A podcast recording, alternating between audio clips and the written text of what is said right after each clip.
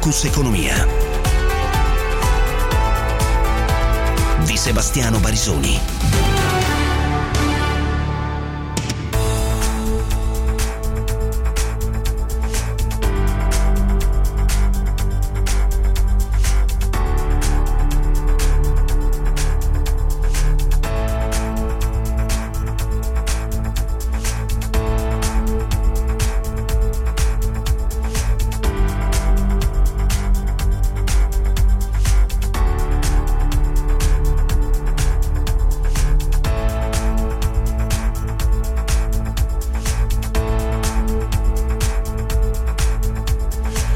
17 9 minuti inizia un'altra, l'ultima puntata della settimana di eh, Focus Economia, puntata in cui vi sarà la, eh, come sempre, la poco invidiabile classifica e anche torna l'uccellaccio eh, per commentare che cosa? Beh, la settimana in cui l'Italia consegna il recovery plan a Bruxelles, ma la settimana, oggi infatti è il 30 aprile, la data prevista per la consegna, ma anche la settimana in cui sono arrivati vari dati di carattere macroeconomico, eh, ultimo dei quali mi riferisco al dato di oggi, l'Istat eh, sull'andamento del PIL, eh, perché l'Istat oggi dà un insieme di dati, non solo eh, l'andamento del PIL, però eh, segnala da un lato che c'è una ripresa ad aprile dell'inflazione, leggera, insomma, però sempre sopra il punto percentuale che i prezzi però dei beni alimentari per la cura della casa della persona, il cosiddetto carrello della spesa, eh, è, mm, sono, sono in flessione, meno 0,4%, quindi quelli a maggior, a maggiore utilizzo. La disoccupazione è leggermente calata al 10%, è salita per le donne, 34 mila occupati in più a marzo, però attenzione il calo rispetto a un anno prima è ancora di 565 mila unità, cioè ci sono 565.000 persone in meno che lavorano rispetto al marzo eh, del eh, 2020 che è il mese spartiacque tra l'inizio eh, della pandemia e del lockdown soprattutto.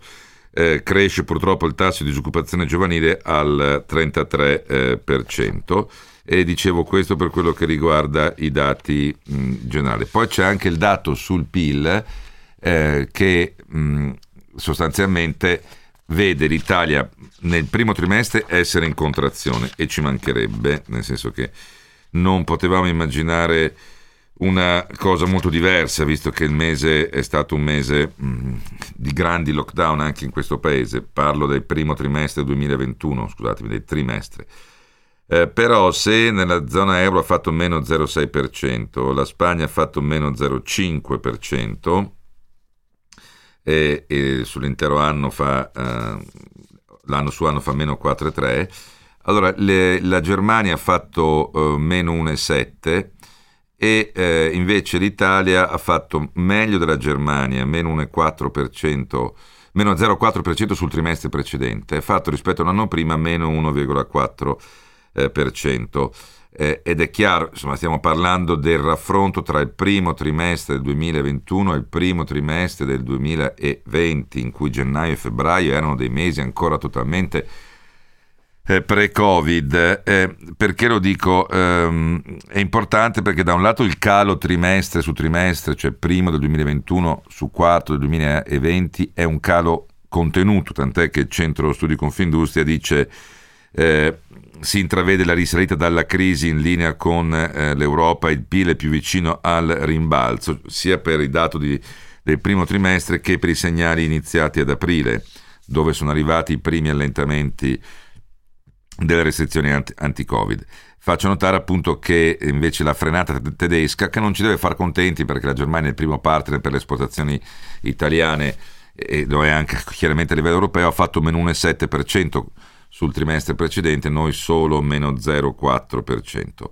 Eh, la variazione acquisita, acquisita del PIL per il 2021, quindi quello che abbiamo già portato in cassa se crescessimo a zero nei prossimi trimestri, chiaramente questo non solo non è auspicabile ma non è neanche immaginabile, è comunque di un più 1,9%, quindi quello che abbiamo già portato a casa come PIL acquisito.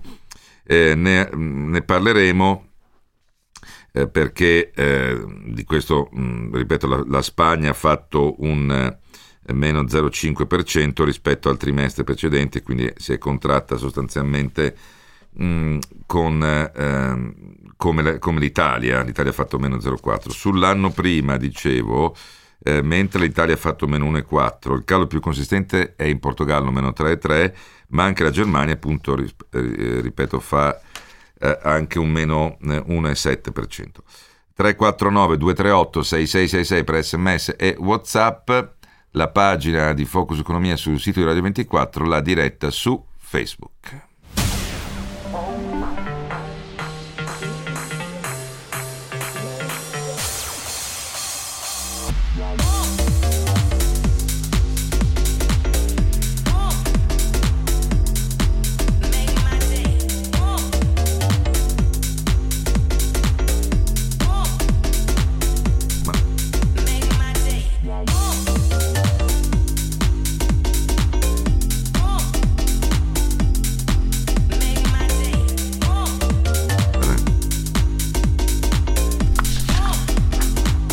partiamo come sempre dalla borsa, meno 0,46%, Milano, meno 0,44% Parigi, invariata Francoforte, eh, Dow Jones meno 0,70%, Telecom Italia guadagna il 4% oggi, Tenaris il 3,60%, Banca Generali il 2,80%, Leonardo il 2,50%, Azimut più eh, 1,20%, 20% come Amplifon, invece Steam Microelectronics perde il 4,15%, Eni il 3%, Unipol perde l'1,30%, CNH l'1,12%.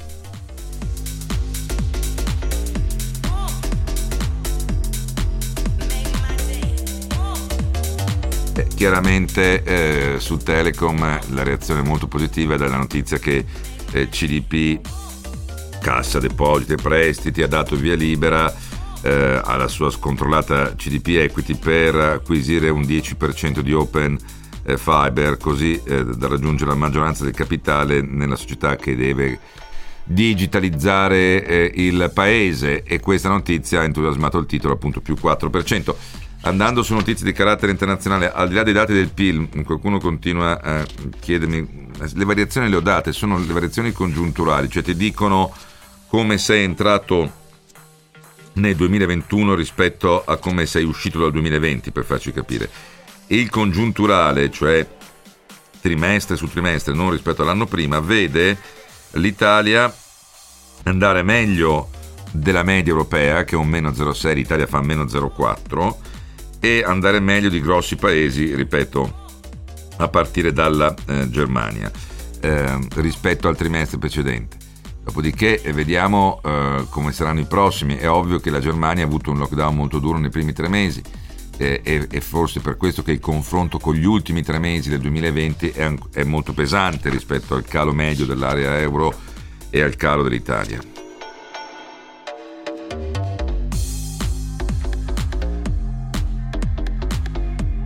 Oh, veniamo a notizie carte internazionali, i bilanci. Allora, il gruppo farmaceutico anglo-svedese AstraZeneca, che ricordo aveva annunciato quando ha creato il vaccino che lo avrebbe distribuito gratuitamente, comunque ha avuto un buon, un, buon, un ottimo mh, andamento perché nei primi eh, tre mesi dell'anno ha raddoppiato il suo utile netto eh, anche perché le vendite del vaccino contro il Covid hanno raggiunto i 275 milioni di dollari e hanno generato un utile netto di 1 miliardo e 560 milioni rispetto ai 780 milioni stesso, dello stesso periodo per l'anno precedente. Quindi vuol dire che, eh, che insomma si guadagna fare il vaccino, ma non c'è niente di male. Eh?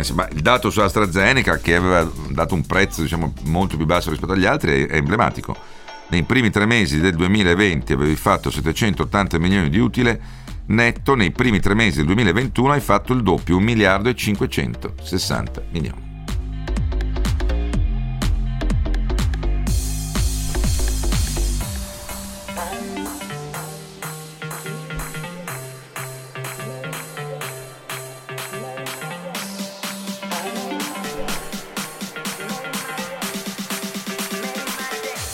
Qualcuno adesso guardate stiamo cercando gli altri dati lo so che la Francia non c'era andremo a cercare anche il dato francese mi riferisco al dato congiunturale. Andiamo avanti invece con le notizie di carattere internazionale vi è stato un crollo vero e proprio dei casi di covid nel Regno Unito dove l'Istat britannico ha eh, sottolineato e registrato nella settimana dal 24 aprile un calo dei contagi e una media di uno ogni mille abitanti sono i livelli più bassi dal luglio del 2020, 20 volte in meno rispetto al picco di eh, gennaio. Questo sia per i tre mesi di lockdown molto duro eh, eh, che è visto in Gran Bretagna, ma anche per il fatto che la campagna vaccinale sia quella più forte in tutta Europa e, e seconda solo a Israele come numero di persone eh, che hanno avuto almeno la prima dose, che sappiamo ha già un effetto più che positivo soprattutto su, sulla ospedalizzazione ma anche sui contagi. E, e, devo dire appunto il dato è impressionante ma dovrebbe almeno uh, così farci sperare sul futuro visto che uh, ieri abbiamo toccato il record di 500.000 dosi inoculate in un giorno e speriamo appunto che da questo punto di vista eh, si continui con questa progressione eh, per quello che riguarda invece eh, l, appunto, le vaccinazioni al giorno, oggi il ministro Di Maio ha detto che abbiamo mantenuto la, la eh, promessa eh, e eh, l'obiettivo appunto è mantenere questo livello di 500.000 vaccinazioni. Sappiamo che non si riesce quasi mai a mantenere il livello alto durante il fine settimana, soprattutto la domenica, ma, ma almeno eh, da questo punto di vista cercare di farlo da lunedì a venerdì. E per quello che riguarda il, mm, il, pass vaccinale di cui molto si parla in Europa, che è fondamentale anche per la ripartenza economica e del turismo, allora eh, il sistema di gestione dei nuovi eh, certificati digitali Covid sarà operativo dal 1 giugno eh, dopo una fase di sperimentazione che inizierà dal 10 di maggio con un primo gruppo di oltre 15 paesi, tra cui l'Italia. Questo si apprende oggi da fonti dell'Unione Europea. Il passaggio successivo eh, sarà eh, l'approvazione da parte degli Stati membri eh, prevista eh, per la fine di giugno. Eh, ma quando arriverà la firma del Consiglio europeo l'infrastruttura tecnica sarà eh, pienamente funzionante, secondo la Commissione. Il garante della privacy italiano dice attenzione però il pass vaccinale immaginato dall'Italia non va bene perché mette a rischio la privacy eh, si ipotizza un trattamento di dati sproporzionato, serve un modello binario, dice Guido Scorza al microfono della nostra Livia Zancaner, lui è componente del, della, del garante sulla privacy. La principale naturalmente è di forma ma poi diventa di sostanza e cioè il decreto legge a dispetto di quanto eh, previsto nel regolamento europeo è stato varato in assenza di un eh, parere del eh, garante. La forma diventa sostanza perché all'interno del eh, decreto legge nelle misure che dovrebbero disciplinare il pass vaccinale eh, si, si, ipotizza eh, un trattamento dei dati personali che a noi appare sproporzionato rispetto alla finalità. Il cittadino che è in possesso della certificazione verde è un cittadino che si trova in una delle tre condizioni identificate nel eh, decreto legge, ovvero un cittadino vaccinato, un cittadino che ha avuto eh, il Covid sviluppato gli anticorpi un cittadino che ha fatto un test nelle ultime 48 ore. Una qualsiasi di queste tre eh, condizioni abilita lo spostamento e allora ciò che sarebbe ragionevole attendersi è che nella certificazione verde vi fosse un'informazione binaria e il cittadino eh, eh, è in una di queste tre condizioni a prescindere da quale eh, o non vi è, mentre a leggere leggere il decreto legge sembra di capire che il governo abbia intenzione di riprodurre nel certificato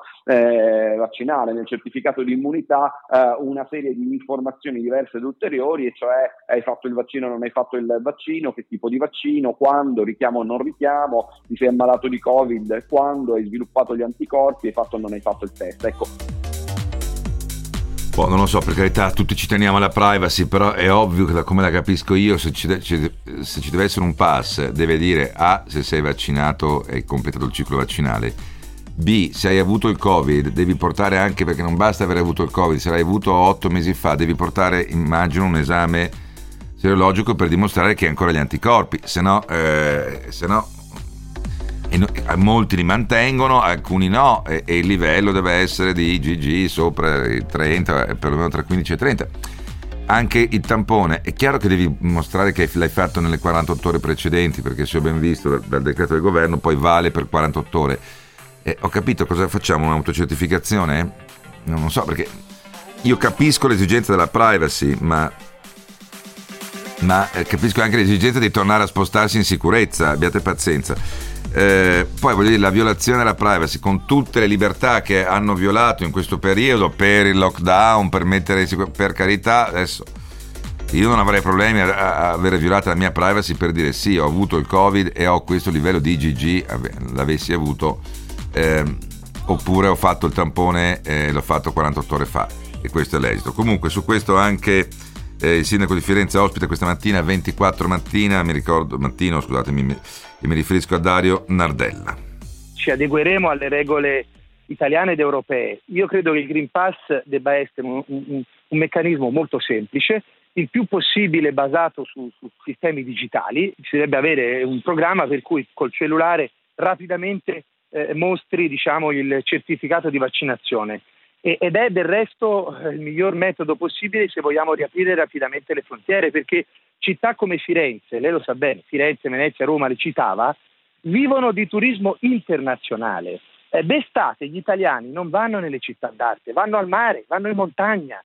Eh, le città d'arte italiane hanno sofferto tutto l'anno, anche l'estate scorsa il turismo domestico non ha diciamo, interessato se non marginalmente i, no, I, nostri visitatori sono gli americani, i giapponesi, gli asiatici, i nord europei. Eh, se non eh, c'è un sistema rapido, non solo per l'Europa, io dico un Green Pass valido a livello internazionale, perché non possiamo trovarci con un Green Pass europeo, un Green Pass cinese, un Green Pass americano e un Green Pass giapponese. Ma io non ho molti dubbi anche su questo, insomma, eh, che Green Pass debba avere caratteristiche internazionali. Vedo che molti mi stanno scrivendo, ma chi se ne frega della privacy, eh, chi ha problemi di privacy stia a casa.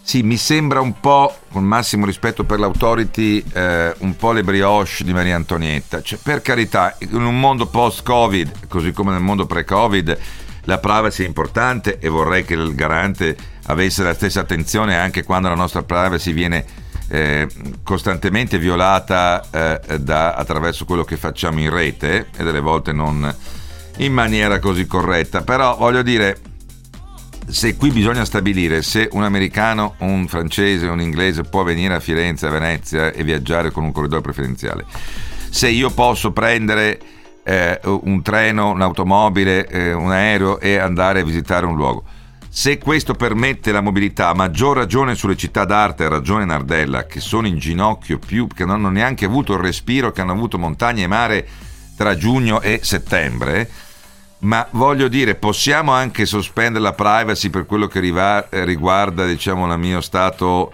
eh, così sanitario nei confronti della pandemia del Covid. Poi se uno non vuole dare queste informazioni, non le dà, e eh, ho capito.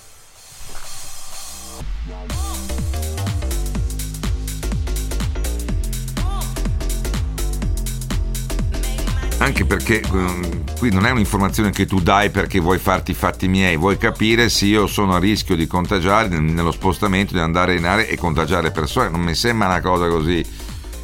Così non c'è una tale bestemmia. Comunque andiamo eh, rapidamente ad, altre notizie in breve perché mm, poi voglio passare alla classifica. Eh, De Luca ha annunciato che la prossima settimana Capri sarà covid free. Eh, e faremo una campagna di promozione mondiale e la settimana successiva lo sarà Ischia, poi daremo uh, priorità alle categorie turistiche delle altre zone come il Cilento e la costiera malfitana. Sì, eh, guardi, io non penso che siano in contrasto, però il Presidente De Luca segue anche le indicazioni del commissario Figliuolo perché quando andiamo a vedere poi invece dov'è la campagna sui vaccinati over 80 e over eh, 90 non è che sia ancora messa bene, per cui mh, mm, anzi, nello specifico per quello che riguarda gli over 90, la campagna ha vaccinato con una prima dose solo il 71% delle persone. Il Veneto è al 98, l'Emilia Romagna al 95, il Lazio al 94, la Lombardia al 92 e hanno ragione gli ascoltatori che dicono perché non ricordate che la Lombardia ieri ha fatto da sola 100.000 inoculazioni, è vero, ha fatto il 20% di tutte le dosi, la, la io sono solo che contento nel vedere il recupero molto forte che ha fatto la Lombardia nella campagna vaccinale e ben venga che abbia eh, sforato, eh, sfondato il tetto delle 100.000 inoculazioni in un giorno. Ma dicevo, eh, mentre le regioni in media sono al 90%, Piemonte Puglia pure, la Campania sta al, 70, al 71, cioè 20 punti percentuali in meno sugli over 90, non dico la Sicilia che è al 66%, ma anche sugli over 80, mm, gentile presidente De Luca, eh, la Campania eh, resta terzultima al 77%, con tutte le regioni che ho appena citato che sono intorno al 90%. Va benissimo Capri, però potete anche dare un'accelerata alla vaccinazione degli over 80, visto che sono le, fa- le fasce più a rischio, rischio recovero, rischio decesso e quant'altro, perché no,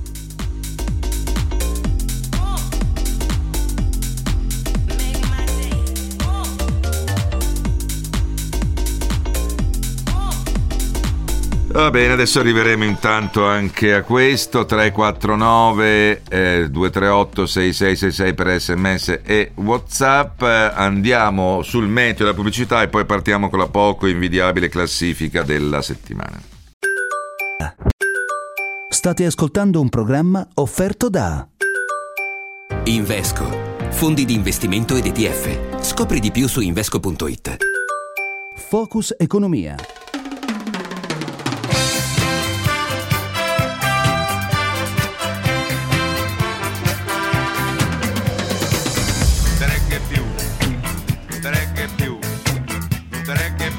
La classifica della settimana.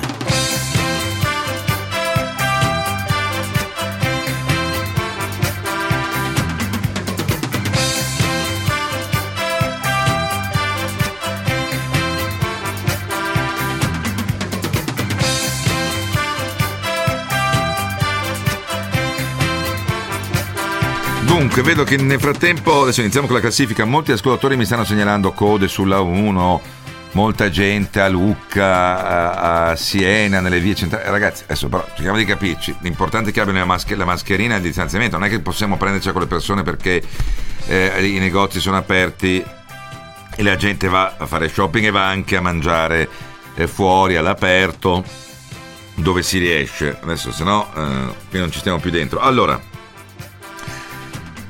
Oggi eh, non parlerò di scuola, o meglio, parlerò al quinto posto di scuola Invito tutti a guardare le tabelle che ci sono sui giorni di frequenza fatti dagli studenti nelle varie regioni italiane a seconda delle scuole dell'infanzia, scuole elementari, scuole medie inferiori, medie superiori, perché si evince che al di là del cambio di colore, al di là del fatto drammatico che il 33% degli studenti non aveva a disposizione uno strumento adeguato per seguire lezioni, in parte colpa de, diciamo, delle famiglie, perché magari qualcuno poteva comprare eh, una, un tablet in più o pagare un abbonamento wifi e magari un, un capo d'abbigliamento in meno, ma in parte è anche dovuto alla povertà di alcune famiglie eh, e quindi va a aumentare il discrimine sociale.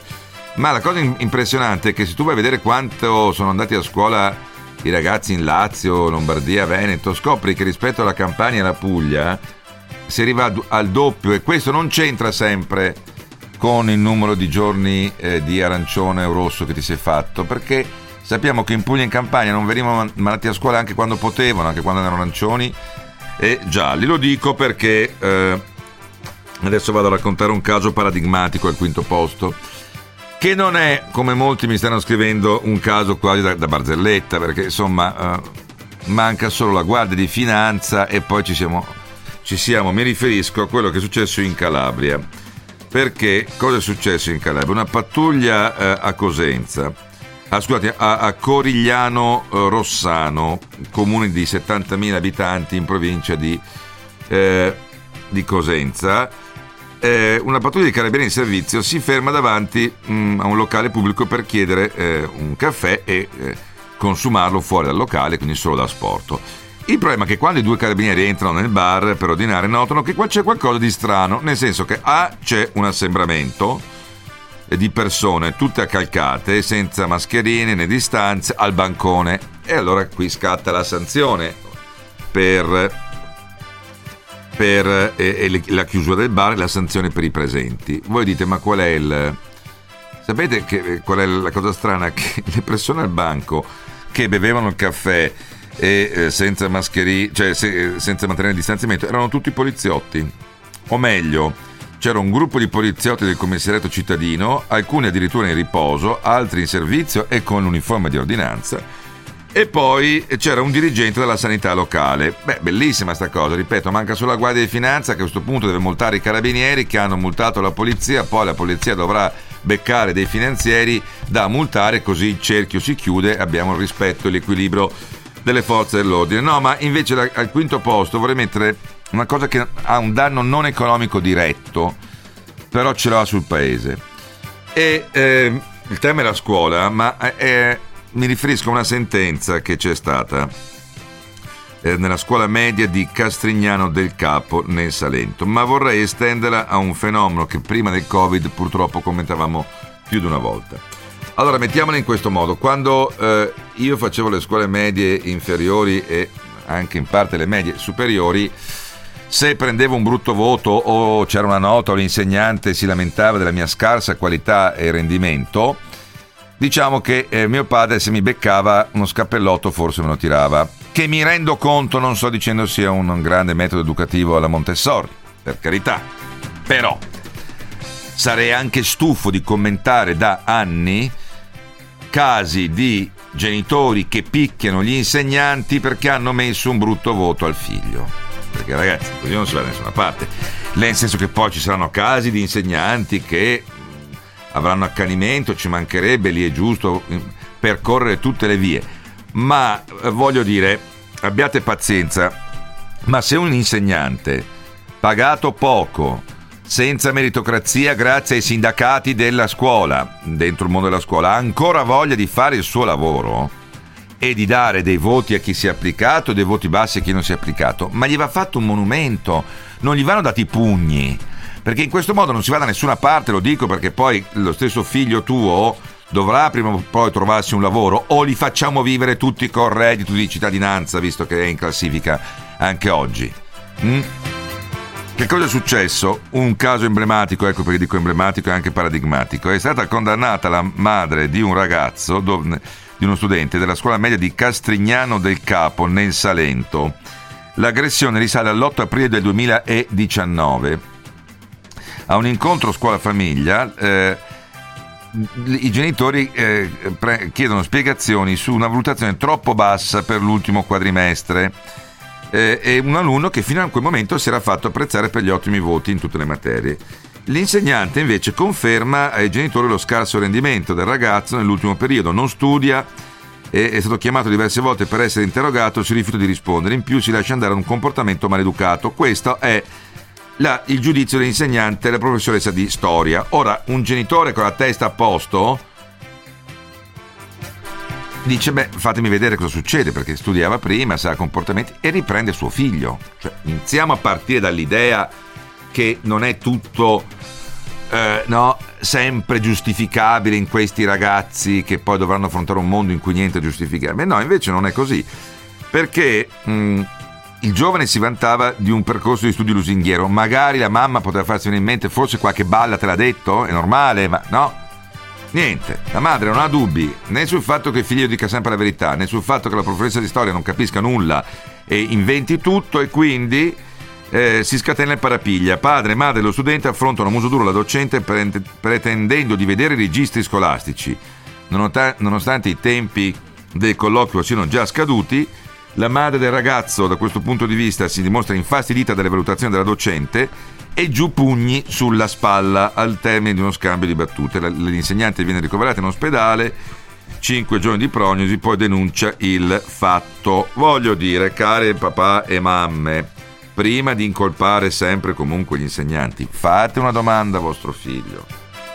Quando tornate a casa, accarezzate vostro figlio, date una carezza e chiedete ma stai studiando, mi fai vedere l'impegno di. E poi, voglio dire, magari la genetica vi può dare una mano, se, perché tutti può capitare di essere no, un attimo di, svogliati in un periodo, ma, dire, ma che messaggio date nel picchiare un insegnante?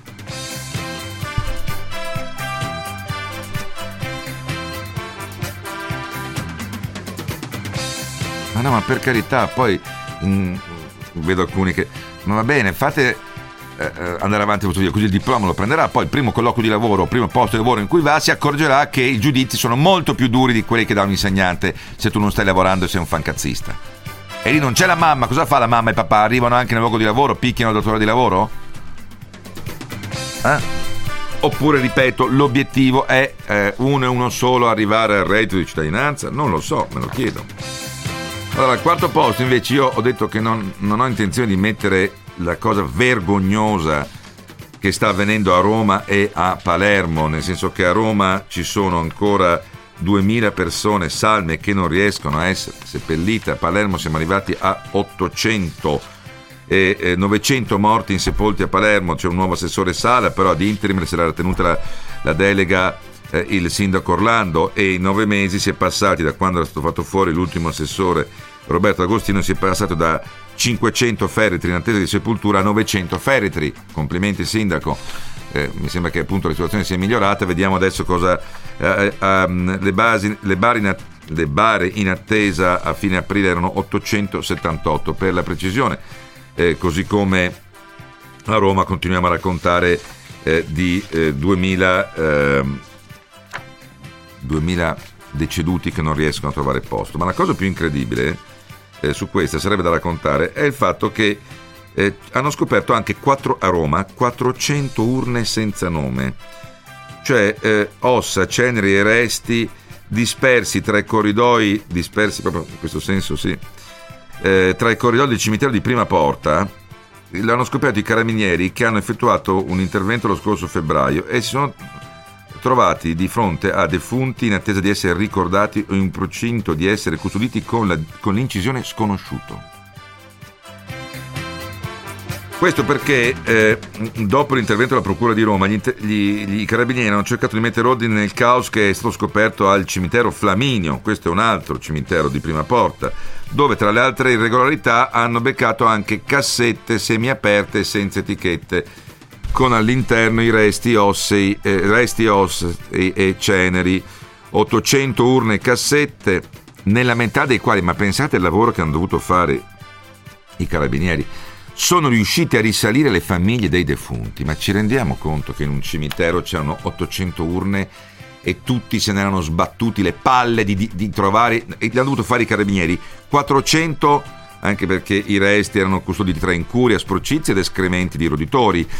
Allora, 400 di queste urne le hanno affidate ai parenti, gli altri 400 non è stato possibile capire chi fossero, anche perché, ripeto, non c'era un registro adeguato non c'era un'etichetta, non c'era un metodo per rintracciare i parenti o anche un sistema che permettesse di abbinare le cassette a nomi e cognomi.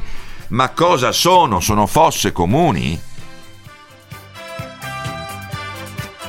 E poi la condizione in cui vengono costruiti i resti.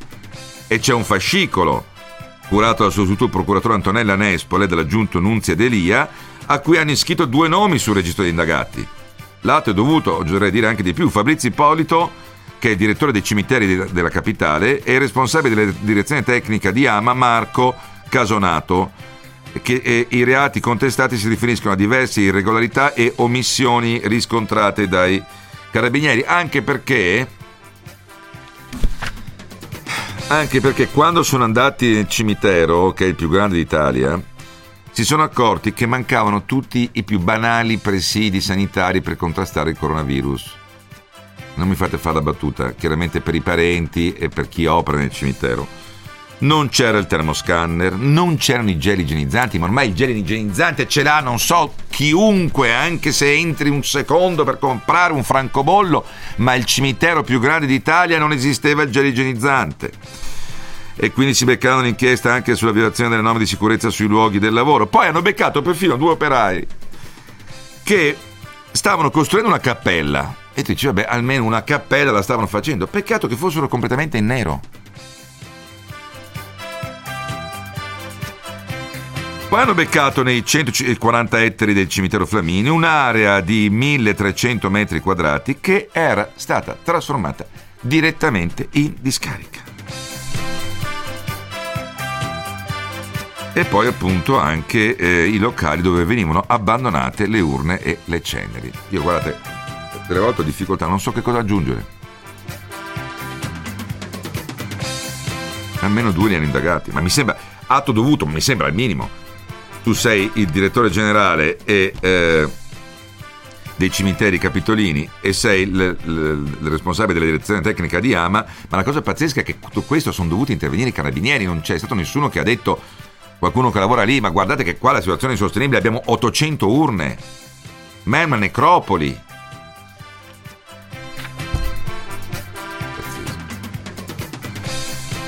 Allora, andiamo al terzo posto nella classifica. Oh, qua. Dunque, abbiamo commentato in settimana il dato uh, diffuso dall'Inps sul reddito di cittadinanza. Ripeto per la penso centesima volta, misura giusta di welfare, misura sbagliata per politica attiva per il lavoro, che è una misura che però io la ritengo anche di civiltà nel contrastare la povertà, nel senso che sotto un certo livello lo Stato dice beh ti devo dare un reddito di dignità, che poi venga chiamato di, di cittadinanza. Però i controlli vanno fatti, però la cosa del navigator va chiusa, tanto non funziona una mazza. Però voglio dire a questo punto incrociamo ancora di più i dati, perché Intanto qualcosa balza agli occhi a livello anche macroeconomico. Ho capito che il potere d'acquisto al sud è del 30% più basso che al nord, ma vi sembra possibile che la sola Napoli spenda per reddito di cittadinanza eh, eh, quanto l'intero nord del paese, cioè da Genova a Venezia, da Torino a Bologna, non c'è un povero, nel senso che l'intero nord spende 102 milioni di euro a marzo la sola Napoli spende 110 milioni di euro. Perché? Nord perché l'importo per le famiglie del nord è anche più basso sono 224 mila famiglie eh, con eh, 452 mila persone coinvolte contro le 160 mila famiglie ma 460 mila persone coinvolte con un reddito più alto. Ora il dato è abbastanza impressionante visto che complessivamente parliamo di 1 milione e 500 mila famiglie con 3 milioni e mezzo di persone coinvolte. La campagna è ampiamente in testa, 250 mila. Ehm, il sud riceve tre volte quanto riceve il nord come numero di persone coinvolte e al sud l'importo è superiore di circa 100 euro. Io non voglio introdurre temi divisivi tipo il costo della vita perché sapete c'è anche un piccolo problema, tanto qua non si riesce mai a introdurre che il costo della vita a Cosenza è un po' più basso o a Catanzaro o anche in altre aree del sud che rispetto al costo della vita a Torino. Perché il povero poi il povero anche a Torino o a Milano o a Genova possiamo dirlo questo risultiamo diciamo sgradevoli. Ecco alla luce di questo che già dovrebbe fare eh, sospettare qualcosa e vi voglio dire una cosa alla luce di questo, che cosa succede? Che abbiamo beccato, hanno beccato. Ogni settimana c'è la rubrica su quanti furbetti. Dunque, io faccio un rapido elenco. 24 denunciati per eh, frode a Bologna, 10 cittadini rumeni denunciati a febbraio e poi le indagini sono allargate, hanno beccato altri 14 cittadini anch'essi di origine rumena. Eh, istruivano pratiche presso patronati convenzionati. Patronato convenzionato, lo indaghiamo? Eh, presentando autocertificazione di residenza e dichiarando di essere residenti in Italia da più di dieci anni, ma eh, la maggior parte di loro non ha neanche mai vissuto sul territorio nazionale, cioè stiamo diventando con il reddito di cittadinanza, lo stiamo fornendo anche a rumeni, dico rumeni perché erano rumeni questi, che mai hanno lavorato in Italia. Ma estendiamolo a livello europeo, facciamo un reddito di cittadinanza europeo, venite in Italia, tutti in Italia a pigliarvi il reddito. 76 denunciati eh, invece a Catania eh, perché erano in un'indagine sulla mafia, percepivano il reddito di cittadinanza, eh, 25 erano già condannati per mafia, 51, comprese 46 donne, avevano ottenuto il beneficio omettendo di comunicare che nel proprio nucleo familiare c'era anche un congiunto condannato definitivamente per associazione mafiosa, com- complessivamente 600.000 euro e poi a Palermo hanno beccato addirittura i contrabbandieri, qui stiamo tornando alle professioni quasi romantiche, contrabbandieri di sigarette, io pensavo ci fossero quasi più, gli hanno beccato anche un chilo di hashish, ma soprattutto 700 kg di tabacco lavorato all'estero, mm, tre autovetture, tre motocicli, quattro fabbricati per un milione e mezzo di euro, ma eh, erano palermitani ma le imbarcavano in direzione Napoli, cioè insomma era tutto... E, e hanno scoperto che 10, di, eh, su 10 arrestati e 28 eh, indagati eh, ce n'erano 19 che percepivano il reddito di cittadinanza, tra cui 11 di quelle arrestate. Va bene così. Chiudo con la Sicilia. C'è un dato che preoccupa le forze dell'ordine. Certo, la Sicilia continua ad avere eh, nei primi tre mesi del 2021 quelle beccate, sono solo quelle beccate, sono 270 persone. Eh, dichiarato il falso, mettendo elementi attestanti il proprio patrimonio, li hanno beccati a lavorare in nero eh, e, e ci sono i reparti investigativi dei carabinieri e dei comandi provinciali che devono occuparsi di questo.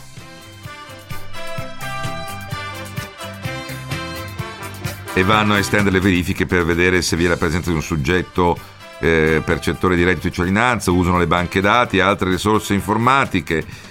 Eh, a, all'Ercara Friddi i carabinieri a marzo hanno beccato 30 persone in stato di libertà età compresa tra i 20 e gli 80 anni. Le denunce eh, all'interno di un'indagine avviata a gennaio, dove hanno eh, beccato tra l'altro su un'indagine che appunto non riguardava il reddito, ma è sempre così, si indaga peraltro, poi quando vai nella banca dati scopri che questa persona ha anche il reddito di cittadinanza. Eh, avevano reso dichiarazioni mendaci incomplete nella dichiarazione sostitutiva unica, omettendo dati obbligatori e percependo quindi indebitamente il sussidio e, o, o, in misura superiore al dovuto. Eh, dunque, hanno beccato a Misil, a Mary un 38enne che non solo beccava il reddito di cittadinanza, ma faceva anche l'usuraio. Chissà se usava i soldi del reddito di cittadinanza per prestarli come usuraio. Aveva elargito prestiti a oltre 30 persone con tassi di interesse dal 20 al 100% e, e approfittando delle condizioni economiche in cui versavano le vittime.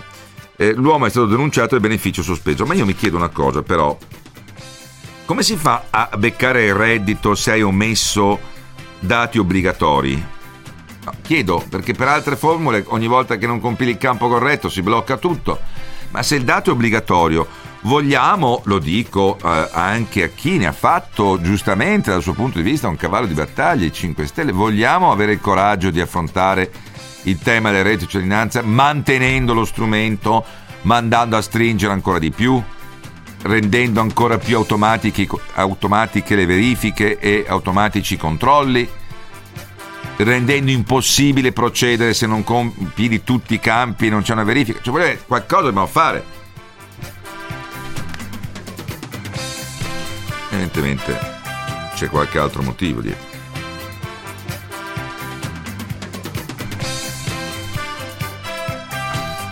E i furbetti del cartellino, e i falsi invalidi, e gli evasori, mi scrive uno, ho capito? E le cavallette. Intanto sto parlando del reddito di cittadinanza, dei furbetti, parliamo ogni settimana i falsi invalidi li ho raccontati, sugli evasori sapete come la penso, no?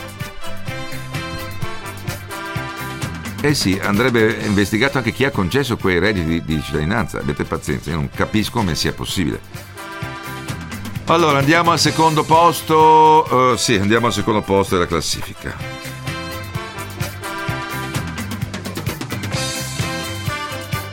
Oh, oh, allora qui eravamo molto indecisi tra una e l'altra, però al secondo posto un nuovo romanzo dopo Non c'è pace tra gli ulivi, non c'è pace tra eh, eh, i banchi a rotelle, ma con vicende che ci ho messo anche un po' a capire. Allora, il bilancio dei banchi a rotelle è disastroso e su questo potremmo mettere anche una pietra tombale, visto il terzo posto della classifica, oggi sembra di fare la classifica il 2 di novembre.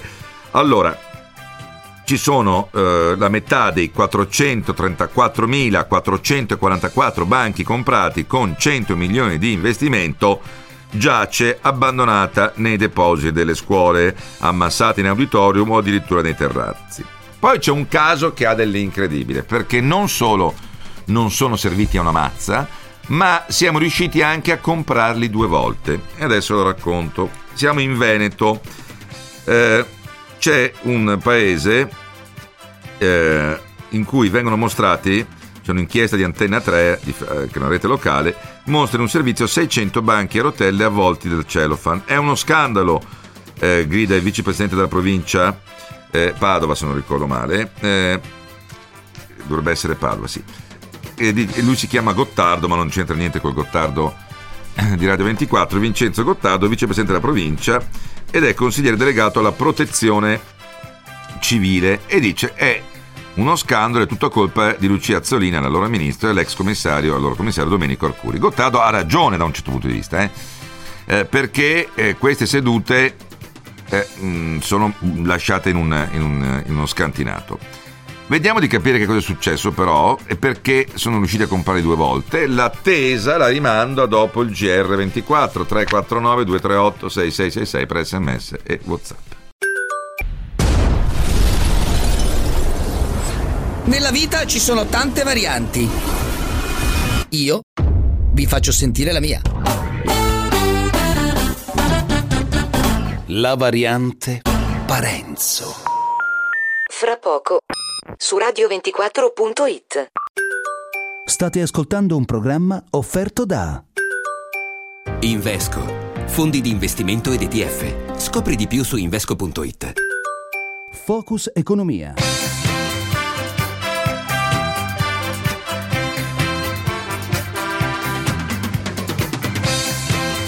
18 e 7 minuti di nuovo in diretta con Sebastiano Barisoni. Dunque, eravamo rimasti al secondo posto della classifica sui banchi a rotelle, dove ha, ragione il vicepresidente della provincia Vincenzo Gottardo eh, a dire mm, che è stato uno spreco, ma allo stesso tempo torto. torto. Vediamo perché. Ad agosto del 2020, quando il Ministero dell'Istruzione chiede ai dirigenti scolastici di quanti banchi abbiano bisogno, nella provincia di Padova, appunto il vicepresidente Gottardo, eh, ne chiedono 3.745 da distribuire in 42 istituti. La struttura commissariale pubblica il bando di gara il 21 luglio, il 10 agosto si conclude la procedura, le sedute vengono tutte consegnate nel Padovano tra settembre e ottobre. Di queste però 270, il 7%, vengono restituite al commissario perché non ritenute necessarie. E qui attenzione, avevano fatto male i conti dalla provincia sugli spazi a disposizione nelle aule.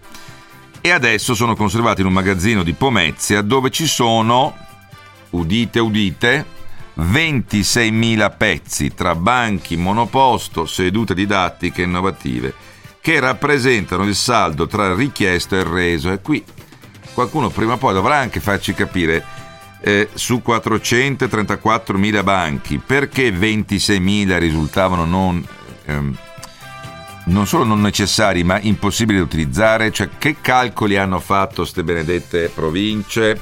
Mm? No, lo dico perché qua cioè, dobbiamo, dobbiamo, affrontare il recovery con l'utilizzo degli enti locali. Ma è ancora peggio perché, eh, perché ce ne sono... La domanda è ma se hanno già restituito e sono in Lazio, a Pomezia, i banchi eh, non, non da utilizzare, perché restano dei banchi chiusi nel magazzino? eh, in Veneto e a Padova, perché la provincia di Padova, senza coordinarsi con la struttura commissariale, e dopo che già era stato ufficializzato il fabbisogno, ne ha comprati in autonomia sua 1320. E quindi eh, Gottardo deve prendersela con se stesso, nel senso con la provincia, perché avete restituito quelli in più, 270, ma ne avevate comprati nel frattempo, non si capisce perché in maniera autonoma, questa autonomia, 1320 con un contratto firmato il 25 settembre quando già avevate fatto la richiesta di quelli che vi servivano al commissario, con un costo di 200.000 euro, nonostante fosse già arrivato nelle scuole padovane il 70% di quelli chiesti ad Arcuri, che già avevate chiesto in eccesso. Quindi va bene l'ex ministro Azzolina, va bene l'ex commissario Arcuri, ma bisogna prendersi anche con chi, e, e, e, sono le varie province, ha chiesto 26.000 pezzi in più e addirittura in provincia di Padova sono riusciti, oltre a chiederne in più, avevano fatto male i calcoli, ho capito, può succedere, ma un conto è far male i calcoli per 270 banchi di quelli richiesti, e cioè solo il 7%, ci può stare, altra cosa se tu nel frattempo ne hai richiesti per i fatti tuoi 1320 con 200.000 euro di esborso. Io giuro delle volte non riesco a trovare una logica e non solo delle volte. Ma andiamo al primo posto della poco invidiabile classifica. And the winner is...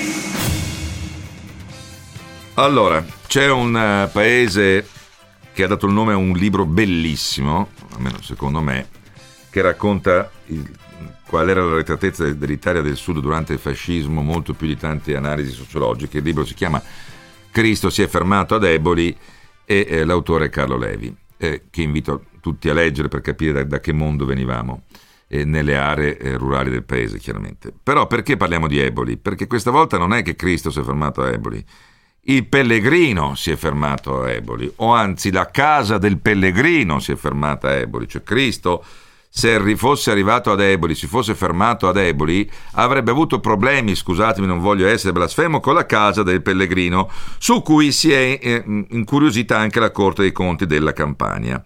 E ha, invi- e ha inviato attraverso la eh, Guardia di Finanza di Salerno, ha notificato 22 inviti a dedurre, contestando un danno erariale complessivo di 1 milione e 700 mila euro. Ne dovrà rispondere per la metà circa eh, quindi 850.000 euro, l'ex sindaco Massimo Cariello, tuttora ai domiciliari per accuse di corruzione relative ai concorsi truccati tra Eboli e Cava dei Tirreni.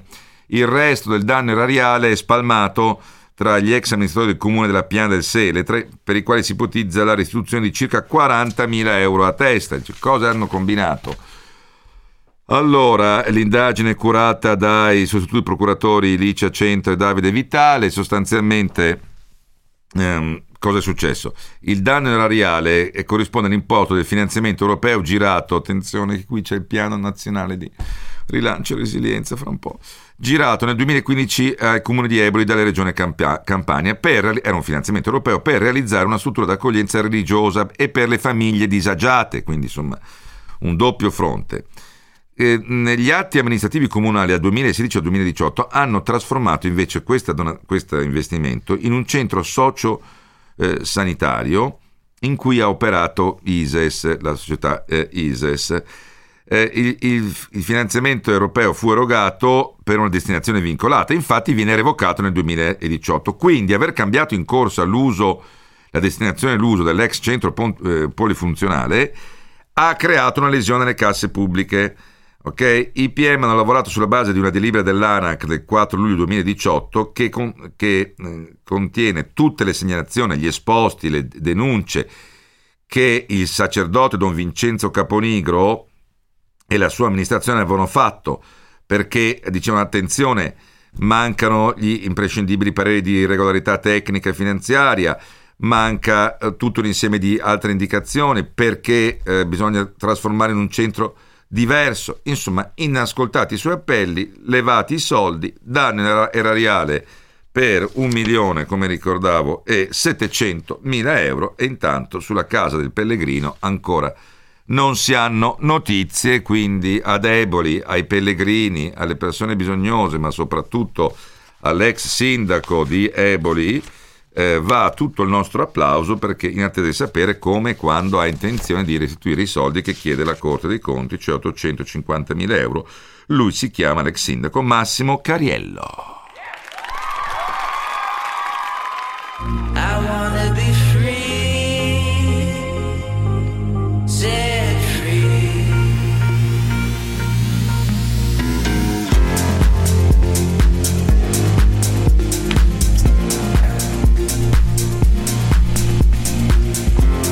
Francesco Magro, eh, fondatore e amministratore delegato di Wine Livery, buonasera.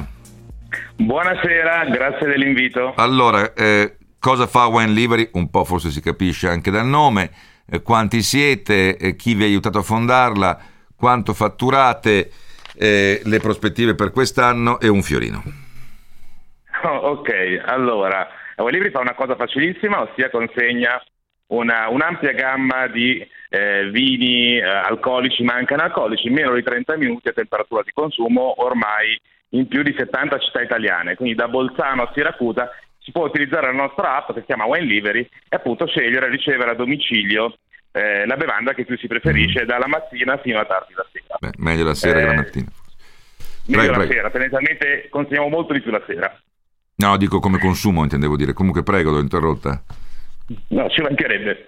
Eh, ormai siamo una trentina di persone eh, nella parte gestionale, detto questo poi impieghiamo eh, un totale di più di mille persone tra persone che gestiscono i magazzini e i rider che consegnano le nostre, le nostre bottiglie.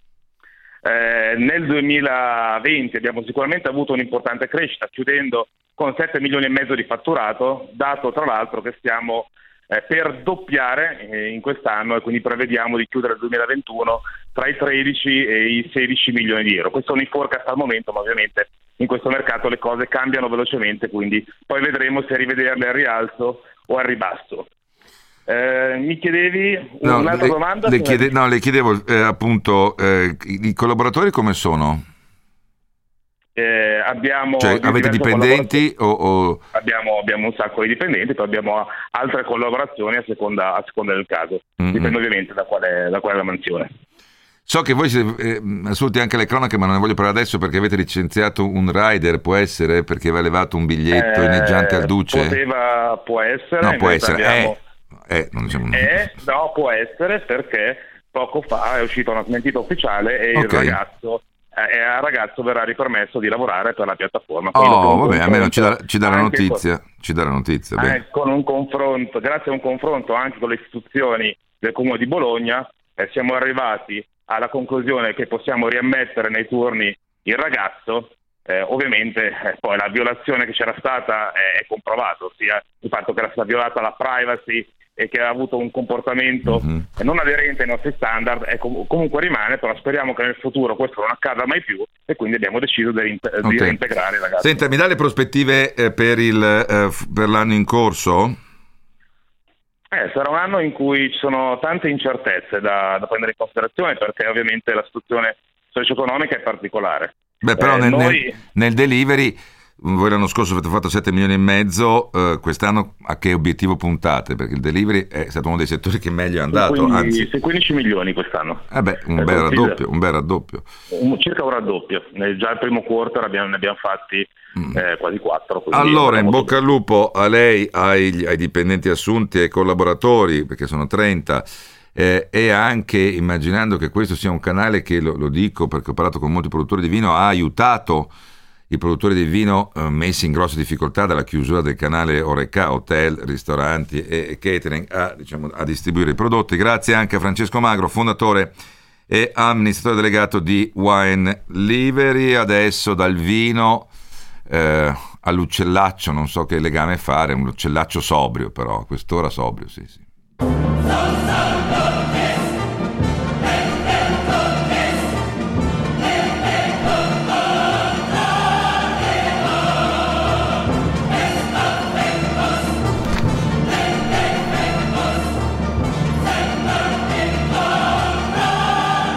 Professor Giulio Sapelli, buonasera innanzitutto, che veleggia buonasera su di noi. anche a lei. Veleggia Se lei. non fossi, potrei dire che, che, che riferimento, in vino Veritas. In vino Veritas, ma lei vola alto sopra i colori e le limitazioni regionali. Allora, eh, questa è la settimana in cui consegniamo oggi il PNRR, quindi il Recovery Plan. È sì. anche la settimana in cui oggi eh, l'Unione Europea ha diffuso i dati sull'andamento del PIL nei primi tre mesi c'è un meno 0,6% rispetto all'ultimo trimestre del 2020. L'Italia fa meglio della media, meno 0,4%, la Germania fa peggio, meno 1,7% sul trimestre, l'ultimo trimestre 2020. È vero che la Germania poi ha iniziato un lockdown molto duro nei primi tre mesi dell'anno, la Francia fa più 0,4% per, motivo, per lo stesso motivo ma opposto, aveva avuto un lockdown più morbido nei primi mesi del, eh, dell'anno, la Spagna fa meno 0,5%, però il Centro Studi Confindustria dice, beh, insomma, con l'andamento della congiuntura di marzo e aprile vediamo eh, il eh, più vicino il rimbalzo economico perché l'economia italiana intravede la risalita dalla, eh, dalla, crisi. A lei tenere tutto assieme, recovery plan, iniziativa di Draghi, le 300 pagine, la struttura anche di governo, come l'ha chiamata lui, e anche la telefonata con Ursula von der Leyen per dire adesso, lui ha smentito, ma ha detto adesso basta, ora basta, questo è sufficiente e l'andamento eh, macroeconomico europeo. Prego, professore.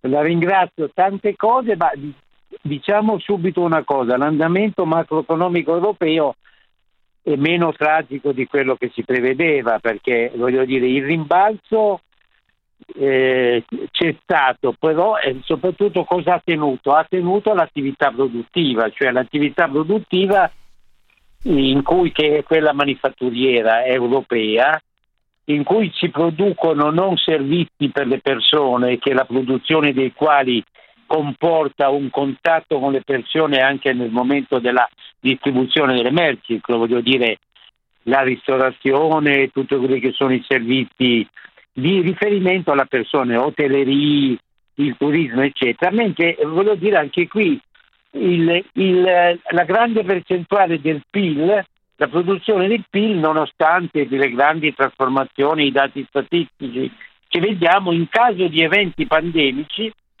eh, rimane ancora quella che si può meglio difendere, che poi l'attività industriale. Aggiunga che poi questa attività di manifattura industriale in questi ultimi vent'anni via via dispone di tecnologie che non solo abbassano i costi di transazione, ma consentono di operare per la produzione di plusvalore, di profitto capitalistico e quindi anche di salari e di distribuzione del reddito con tecnologie a distanza. Voglio dire, la prima che è apparsa è l'automazione, no? Adesso abbiamo anche l'uso delle forze magnetiche, che sono quelle che fanno il cosiddetto online e che fanno anche tutta una serie di attività mm. A distanza. Quindi vogliamo dire, eh, io quello che, che, che vorrei che si capisse che noi dobbiamo concentrare il dibattito pubblico soprattutto su questo fatto, invece si discute come se il mondo andasse avanti. Io ho un grande rispetto, come lei sa, ho perso 44 kg in, in, in, due anni, quindi ero un grande estimatore della ristorazione del vino e della cosa, però noi dobbiamo, voglio dire, dobbiamo discutere di più e orientare l'opinione pubblica sull'importanza del lavoro per produzione di merci piuttosto che per servizi alla persona. Quindi se ho ben capito questo primo punto, lei dice anche la discussione politica, la discussione pubblica è molto Si concentrata sui con servizi, ristoranti, Ecco, bar, che, ecco. pu- e- e che- che per carità sono stati i più no, colpiti. No, ma diamo per- dei ritorni, Ma- diamo dei, dei sostegni, le- diamo dei soldi, ma non concentriamo il dibattito lì. Il, dibattito è investire, investire, investire. Come fare in modo che il tasso di crescita, il- la- la percentuale del tasso di crescita sia superiore al tasso di indebitamento. Mm. Perché tutti, e qui vengo al recovery, Qui devo dire, con Draghi finalmente si è cominciato a scriverlo sto recovery. E Io sa che alcuni che dicono ancora- è, è molto simile a quello di Conte, però poi ci ha messo il cronoprogramma delle Ma riforme. per carità, ma, no, ma dico, ma avevate letto le cose prima? Innanzitutto per fare quella cosa avevano dato su una serie di spettacoli son e lumière, riunioni in palazzi romani dove c'erano dei... Ma scusa, ma queste cose si fanno nei ministeri. La- il, il rapporto con le parti sociali non si fa facendo quegli spettacoli A per Villa Dora. Panfili, diciamo. Ma dico, ma, ma- ma dico, ma diamo i numeri. Io poi dopo lei sa, io avevo delle mie idee su come gestire le- la pandemia. Abbiamo un organo costituzionale che ci consente di farlo eh, evitando le polemiche con le regioni, lo Stato centrale e le regioni. Dato che si è trattato di un fatto catastrofico, ecco, quindi si poteva a- agire con un organo costituzionale che viene invocato troppo raramente in casi catastrofici. Ma eh, dico che lo- questo recovery fund ha un solo difetto, è poco concentrato. Le faccio un esempio. I soldi che la Germania chiede nel, nel PNRR eh, per, di resilienza e resistenza sono 50% per la green economy, anche se poi come abbiamo visto loro adesso in questo periodo vanno, hanno ripreso la produ- la- le centrali a carbone per la produzione di Mhm. elettricità, ma questo non lo dicono, vabbè, va bene così. E, e poi altro, l'altro altro 50% è per la digitalizzazione. I francesi, che anche loro hanno ripreso l'attività nucleare e cercano di far entrare tra le fonti di energia sostenibile il nucleare, quindi sarà una bella, una bella storia, cosa hanno chiesto? 40% green economy, 40% digitalizzazione e ciò che resta cosa hanno chiesto? Sostegno all'attività industriale. Ecco, mh, questa voce nel nostro recovery plan non esiste, non esiste. E noi spezzettiamo in sette punti in sette. Poi dopo i francesi hanno fatto una cosa molto importante, hanno messo il, il 20, 20% per inclusion, social inclusion and education. Noi invece abbiamo fatto un recovery plan ancora troppo poco concentrato su shock. Noi dobbiamo dare degli shock per la ripresa. Comunque è un passo avanti enorme, soprattutto oh. perché è stato concordato direttamente anche con il Presidente Macron e quindi, ecco, qui dire... volevo arrivare perché lei è anche un, no, un, grosso osservatore di politica estera.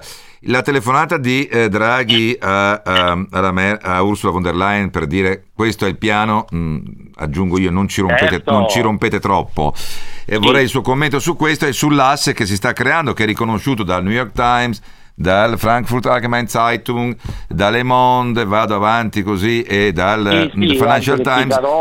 Esatto. Paese, sì, sì. L'asse che si sta creando diciamo con Macron e con Angela Merkel che date in uscita? Due minuti professore.